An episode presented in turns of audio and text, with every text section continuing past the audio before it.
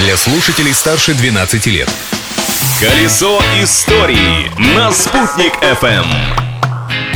Всем большой солнечный привет! Сегодня 4 июня, и я, Юлия Санбердина, предлагаю подробнее поговорить об истории этой даты прямо сейчас.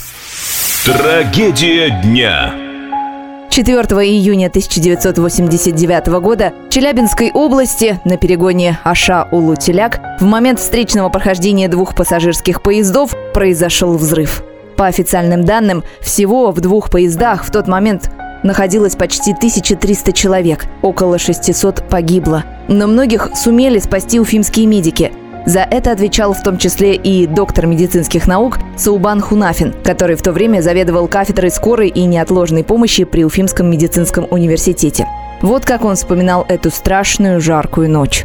Сперва была полная неожиданность и какая-то растерянность. Это была ночь, 30-градусная жара. Во-первых, были много вопросов, сколько пострадало. Точности информации не было. И потом, какие там дороги, как туда подъехать. Было масса трудностей. Помогли летчики вертолетного училища в Затоне. Они вывезли с Латвякской зоны 453 обожженных. В 1992 году на месте трагедии был установлен мемориал – две восьмиметровые каменные стеллы. А каждый год 4 июня все пассажирские и грузовые поезда, проезжая этот участок железной дороги, дают длинный протяжный гудок в память о погибших в Улутелякской катастрофе.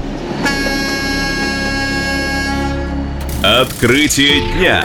4 июня 1955 года московский зритель смог открыть для себя оперу башкирского композитора Загира Исмагилова «Салават Юлаев». В этот день среди зрителей филиала Большого театра СССР были даже руководители советского государства Ворошилов, Каганович, Маленков, Молотов и другие.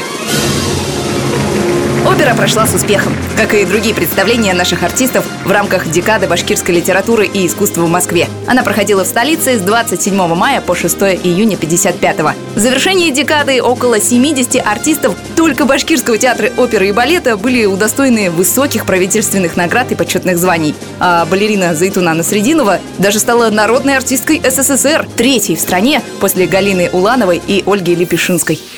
Рекорд дня. А в 1915 году у нас в Уфе метеорологи записали в свои сводки редкое явление.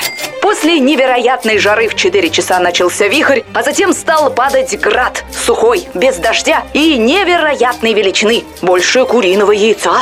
А еще 4 июня, но уже в 1950 году, в столице нашей республики было зафиксировано одно из самых поздних в Уфе цветений черемухи. Интересно, похолодало ли, как обычно, в тот необычный год? Вот такой сегодня день. А завтра какой? Узнаем уже скоро, ведь прошлым нельзя жить, но помнить его необходимо. Колесо истории на «Спутник FM.